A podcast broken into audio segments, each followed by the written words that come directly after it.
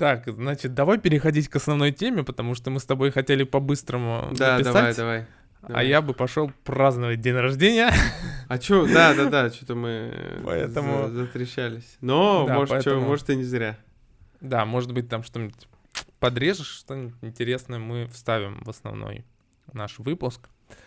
Так, значит, э, как назвать вот этот выпуск, который у нас будет? Смерть мультипликатора P на БВ. Вообще, когда я тебе первый раз сказал о потенциальной этой теме нашей, о муль- мультиплика- мультипликаторе цена к балансовой стоимости, я прям почувствовал, как у тебя немножко скисла рожа, потому что я почувствовал, насколько тебе это неинтересно. Ну, Это да. правда? Да, я, я тоже неинтересно, я просто ничего не знаю про него особо. Он мне не нравится, потому что я не понимал никогда, что это за мультипликатор такой. Ну ладно, P на E понятно. Понятно, как он высчитывается, зачем он высчитывает, что он, что он показывает. А P на B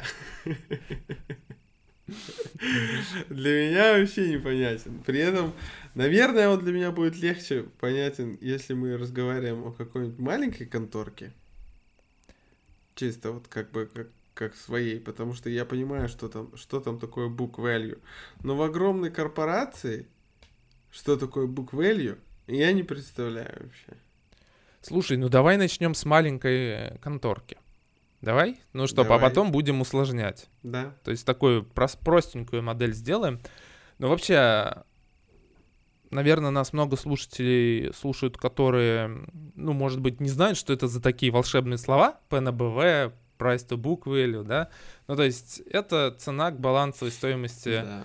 э, капитала. Ну, просто как это называется. Представим, что у нас есть... ну, давай просто мы с тобой начинаем какое-то дело. Мгм. У нас есть с тобой 100 рублей. Мы Мгм. инвестировали в компанию 100 рублей и купили что? Я, я вообще думал, ткацкий станок какой-нибудь купить за 100 рублей, но сейчас это явно не актуально.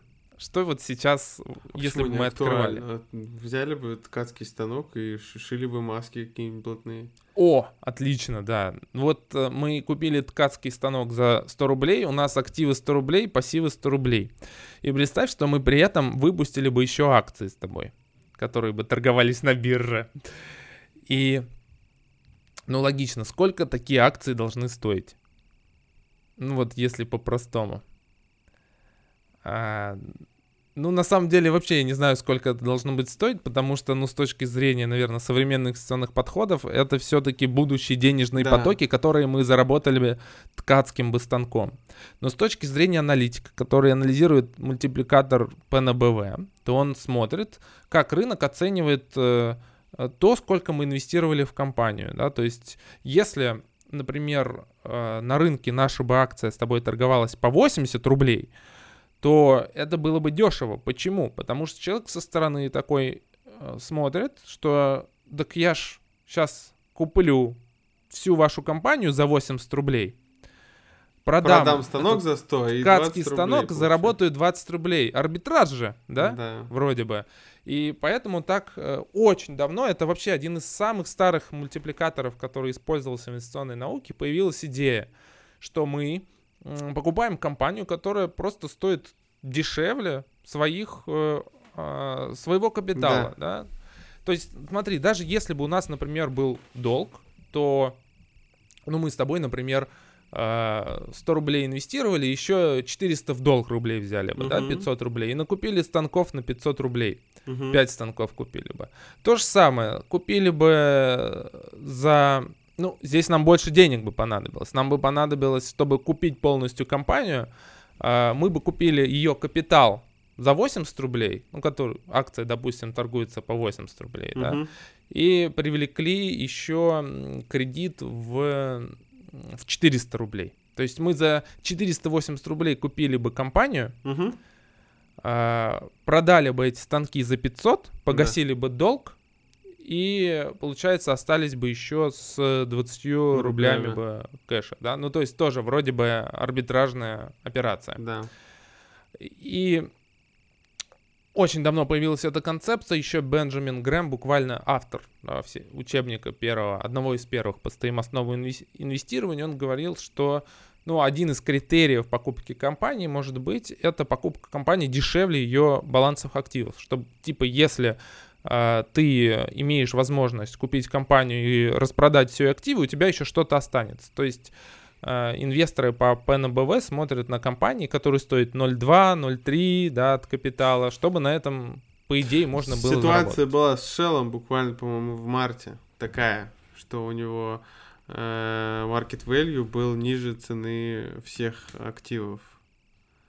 И, Очень возможно. и да. вот на этот небольшой вот пе- период можно было прям так сильно навариться. Потому что этот момент продлился, может, неделю или две, когда все активы стоили дороже, чем market value.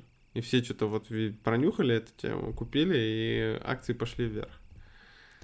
Но смотри, вверх они в итоге пошли, скорее всего, Да, потому что нефть Да. восстанавливалась. Да. Вообще я хотел об этом позже рассказать немножечко, о том, ну, почему, почему компании стоят, могут стоить дешевле, чем их book value. Но, ну, слушай, давай тогда об этом я и расскажу. Потому что вот ты привел, при- привел пример Shell. В чем проблема такого подхода? Одна из э, проблем в том, что вот это book value — это величина, которая бо- по, по большому счету бухгалтерская. Потому что то, как оцениваются активы, это во многом мнение менеджмента о том, как Ну их вот. оценивать для бухгалтерского учета. И понимаешь, в чем проблема? Вот Shell отличный пример. Сейчас, если ты посмотришь на отчетности Chevron или ExxonMobil американских компаний, они все завершают второй квартал с огромными убытками. Но эти убытки, они не от основной деятельности, они от того, что они переоценили свои активы. И если бы ты смотрел их мультипликаторы весной, тебе показалось, что они стоят очень дешево исторически по мультипликаторам. А, По мультипликатору P на BV, собственно говоря. Но вот этот BV, Book Value of Equity, да, стоимость капитала, она сильно сократилась из-за того, что они списали свои активы. Мгм, То есть и они стали после этого стоить гораздо дороже. мгм. То есть почему этот э, индикатор, он иногда может обманывать инвесторов, вводить в заблуждение? Потому что, да, компания вроде бы стоит дешево, дешевле своих чистых активов торгуется, но эти активы — это балансовая стоимость, и она может быть списана в зависимости от мнения менеджмента. И если ты на самом деле хочешь оценивать по этому мультипликатору, тебе надо оценивать компанию, активы ее не по балансовой стоимости, а по рыночной экономической стоимости. Очень часто бывает, что баланс, он совершенно не отражает то, насколько, сколько на самом деле стоят активы компании. Ну вот э, я тебе в самом начале сказал, что я не мог его сам для себя вообще объяснить в части больших крупных корпораций. Вот в маленький вот с этим ткацким станком, тут же понятно, что вот он один, все, больше ничего нет. И как бы посмотрел, сколько он стоит, и как бы вроде нормально. А возьми какой-нибудь банк. Ну, у него этих активов, я имею в виду большой какой-нибудь банк, Сбербанк, у них там миллиарды дочек. У этих дочек еще есть какие-то штуки. У них там есть и лизинговые компании, и самолеты, и все, и все. И я вот, в принципе, просто не понимал, ну, это, как говорили мои коллеги из Эрстен Янг, зыбкое поле суждения, этот э, book value. Мгм. Ну, кстати, у банков э, с этой точки зрения все еще более-менее нормально, потому А, да? что, э, ну как, у, у хороших банков, у которых не, э, у которых на балансе не скрыты какие-то проблемы, А, например. ну, да. Потому что банк, он как раз кредиты, он должен их переоценивать более или менее по справедливой стоимости.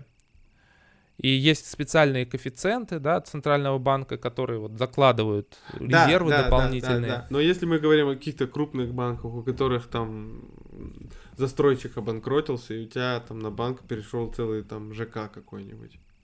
Ну, собственно, вот такие банки, они обычно стоят сильно дешевле своего капитала. Ну, то есть вот эта недооценка, она отражает то, что у банка могут быть проблемы Мгм. какие-то. Плюс, эм, если, например, мы говорим не про банковскую сферу, вообще какие отрасли дешевле всего стоят по этому мультипликатору? Это, если там смотреть Россию, да и США, это электроэнергетика, у которой Мгм. огромные активы, Мгм. При этом э, их эффективность очень низкая, отдача на активы очень низкая. И поэтому ну, некоторые аналитики, ну, даже не то, что некоторые аналитики, это как стандарт сравнивать этот мультипликатор с доходностью на капитал, с return on equity. Мгм.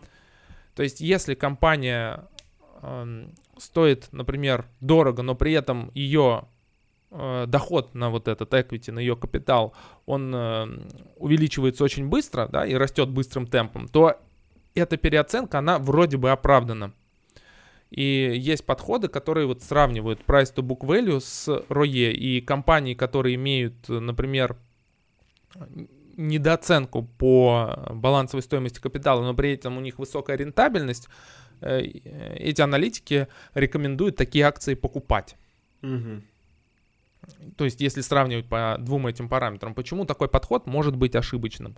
Мы с тобой уже вот в первом пункте, получается, рассказали, что, э, что book value, он всегда очень ненадежный. Есть очень много примеров, когда компании списывают активы, и их value уменьшается. Да. И вот если в США это сейчас нефтяники, явный пример, то у меня был случай, например, э, ну, когда я не очень хорошо знал эту тему, много лет назад это было, а, я выбирал компании как раз по мультипликатору price to book value. И у меня в скрининг мой прошла энергетическая компания Enel Россия. У нее был очень, очень привлекательный мультипликатор, один из самых низких, 0,2, там, 0,15.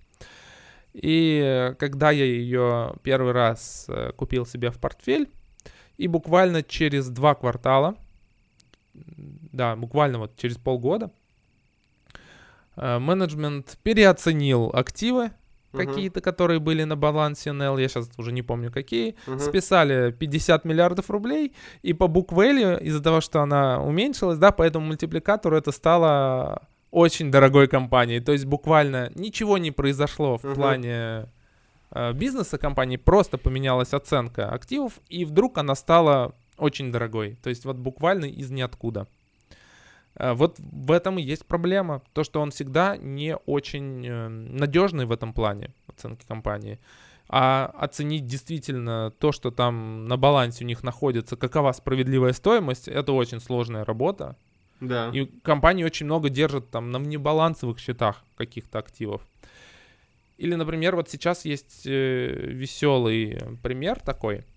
Достаточно дешевой компанией по мультипликатору является обувь России. Она уже мелькала у нас в подкасте несколько Мгм. раз. И, ну, почему мне нравится этот пример? Потому что, ну, во-первых, он запоминающийся, Мгм. Потому что где такое еще встретишь? Если ты посмотришь на то, как работает обувь в России, они производят очень много обуви, которая не продается. Кошмар. А если она не продается, то что с ней происходит? Она лежит на складах в запасах. Да. И у них э, баланс за прошлый год из э, половины их активов это непроданная обувь. Из, по-моему, 30 миллиардов рублей активов, почти 15 миллиардов это запасы обуви, которые лежат на складе. И это, это, это на уровне капитала компании. Ага. То есть компания оценена дешево, но этот капитал фактически представляет непроданная обувь на складе. И если они ее не продадут, то этот мультипликатор вообще не имеет Да-да-да. смысла, потому что эту обувь надо будет списать, а значит у них вообще нету капитала. Ну то есть, может они ее, конечно, продадут, но оценка должна быть явно скорректирована. И, и мультипликатор BV в этом случае вообще не показателен. Прикольно. Потому что кто знает, что с этой обувью происходит. Прикольно. Поэтому, э, если раньше этот э, показатель был э, популярен, то в последнее время все больше и больше от него отказываются. Есть даже статьи там, что происходит смерть стоимостного ин- инвестирования. Собственно, А ты расскажешь, как вообще он высчитывается? Прайс имеется в виду прайс. капитализация компании, да, Market к, value делится на... э, стоимость э, капитала, бухгалтерскую стоимость капитала. То есть, если мы возьмем активы и вычтем из них э, обязательства все, мы получим то, сколько было инвестировано как бы в компанию М. со стороны основателей, сколько было реинвестировано, дополнительно инвестировано в капитал. Мгм. И потом, знаешь, вот возвращаясь к нашему примеру с ткацкими станками, Мгм. представляешь, мы с тобой купили не станок, а компьютер. Мгм. И мы с тобой сидим и какую-нибудь аналитику пишем. Мгм. И у нас, э, например, очень много подписчиков на этой аналитике. Ну, или какие-нибудь новостные ресурсы пилим, или программируем какой-то сайт. Мгм. да. И получается, что мы инвестировали 100 рублей, а у нас куча подписчиков каких-нибудь, соцсети забрели. да. Хорошо, да, идеально. ТикТок. То есть мы купили компьютер, и у нас получился ТикТок. И стоит он 100 100 миллиардов рублей, а нам для этого понадобилось только, только компьютер купить. Да. И естественно, что у нас будет колоссальный price to book value, Ага. потому что, ну, мы, нам нужен только компьютер, чтобы создать огромную стоимость. То, что вот нужно людям, и они готовы платить за рекламу очень много. Да. А вот эта нематериальная составляющая нашего бизнеса, да, наши мозги, например, Мгм. она не учтена в book value. О, ну да, ну, собственно, она не учтена в активах, она никак не отображается. Мгм. Именно поэтому, например, для компаний технологического сектора, где вот эта нематериальная составляющая, да, и какой-нибудь сайт или э, Ну, понятно. такая технология, она не имеет отображения просто в балансе. Мгм. И поэтому они, у всех компаний этого сектора этот book value завышен, и для них, Это для них вообще он не имеет никак- Ну да. никакого значения. И чем больше у тебя технологический сектор в экономике, тем меньше тебе применим book value. То есть тем меньше тебе нужен индикатор. Если у кого-то еще в России с его помощью удается отбирать бумаги, то на в, США, в США уже очень многие о нем Забывает. забыли. Мгм. И появляются статьи как раз о смерти этого мультипликатора, потому что если у тебя экономика становится совершенно другой и не капиталозатратной, а она уходит в интернет, у тебя и book value фактически нет у многих Мгм. компаний. Мгм. Ну и по делам этому индикатору вообще. Никогда мне не нравился. Но видишь, мы сейчас поняли почему. Потому что последнее десятилетие э, он работал очень плохо. Но при этом чем-то популярность его же объясняется. Например, есть э, классическая модель Фама Френча о том, что определяет доходность рынка. Э, За, за что инвестор может получить большую доходность. Одна, один из этих критериев это как раз э, низкая, низкий мультипликатор цены к балансовой стоимости капитала. Почему они туда включили? Потому что исторически стратегия покупки таких компаний Мгм. с низким мультипликатором, она давала хорошую доходность. А, Несколько исследований, которые я смотрел на эту тему, из книжек, которые мы с тобой уже упоминали, это и акции для долгосрочной доходности, Stocks for the Long Run, помнишь, да, и Мгм. что работает на Уолл-стрит, и там, и там доходность стратегии покупки компаний дешевых по мультипликатору давала хорошие результаты. Мгм. То есть, если вот с 51 по 2003 год, это у нас больше 50 лет, э, рынок принес 14,8% годовых, Мгм.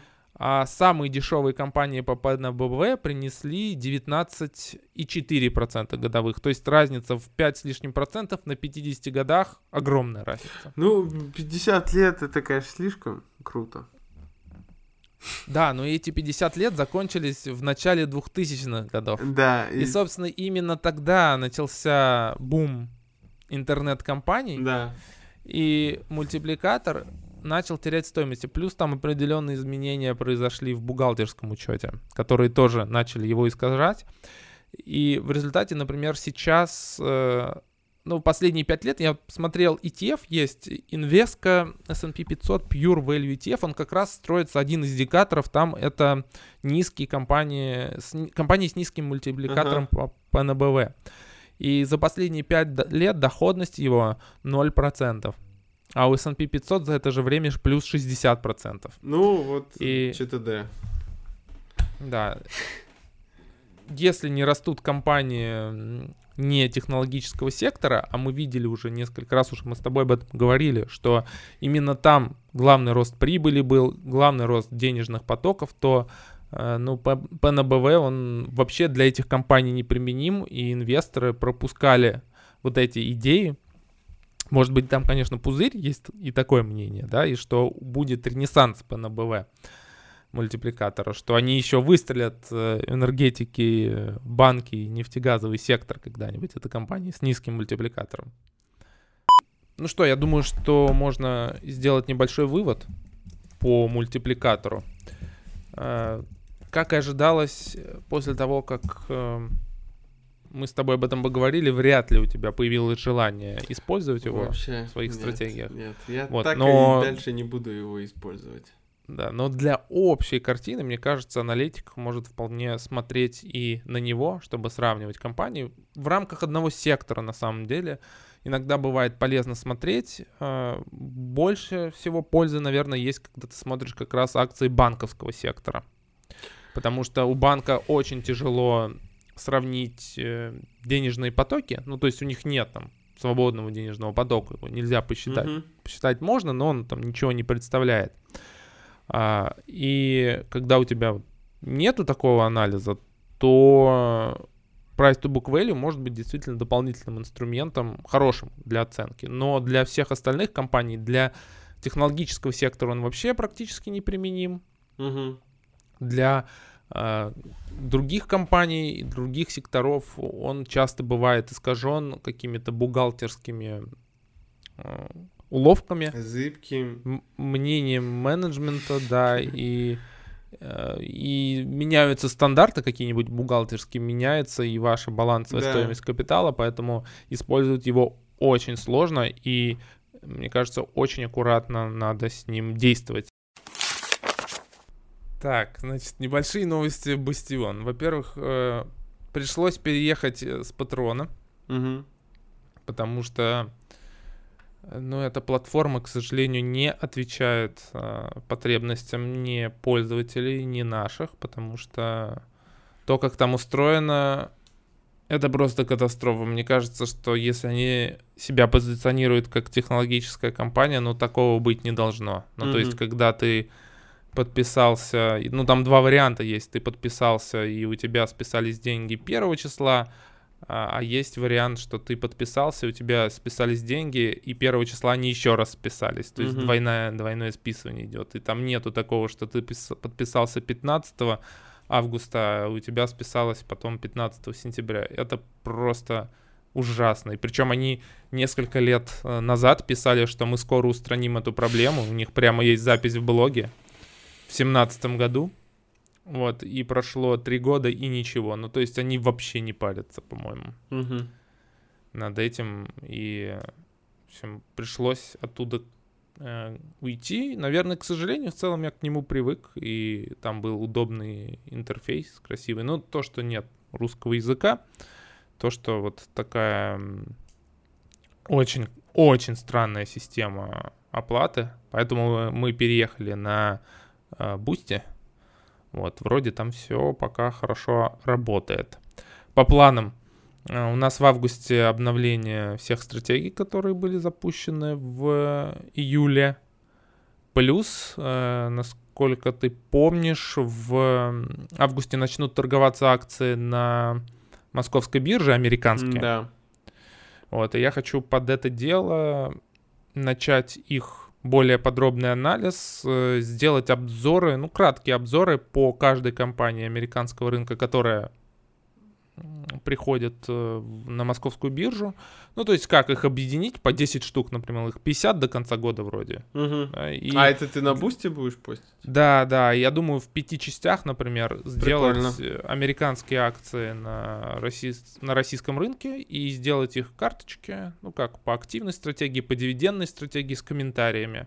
То есть что за компания, чем занимается, интерес какой представляет с точки зрения оценки с точки зрения роста, с точки зрения бизнеса, ну, такие небольшие подборки uh-huh. акций вот uh-huh. в пяти частях. А, хочу в августе э, начать это делать, чтобы, ну, как и самому глубже погрузиться в бизнес компании, потому что американский рынок я так хорошо не знаю, как российский. Uh-huh. Вот, и подписчикам, наверное, тоже будет интересно узнать, что там в США вообще происходит, как, какие тенденции есть у компании хотел тебе сказать, что Робин Гуд это полный отстой.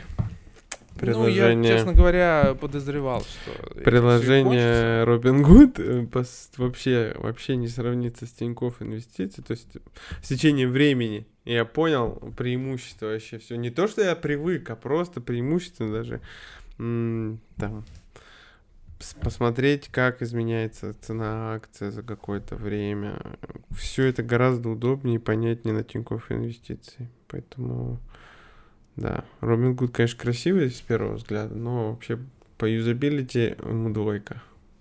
Так, кроме того, что там нельзя смотреть доходность за выбранный период, насколько я понимаю. Ну, очень, очень надо А ещё что? исхитриться, чтобы посмотреть. Зато у нас уже плюс 4%, у нас 1040 долларов. За две недели, да? Да, да, да. Вот. А по Кто там Беттерменту у нас? По Беттерменту, кстати, у нас тысяча э, шесть. Вот. Больше всего... Так вот видишь, я даже ответить тебе не могу. Ты мне прислал отчет брокера, который я, правда, не смотрел. А, вот отчё- а, так отчет брокера на, на июль, Ага. а не там на дату. А, по Марковицу, всем, кому интересно, мы сделаем отдельное видео чуть попозже, потому что там не все так понятно, просто, и там прям реально надо подготовиться, чтобы показывать.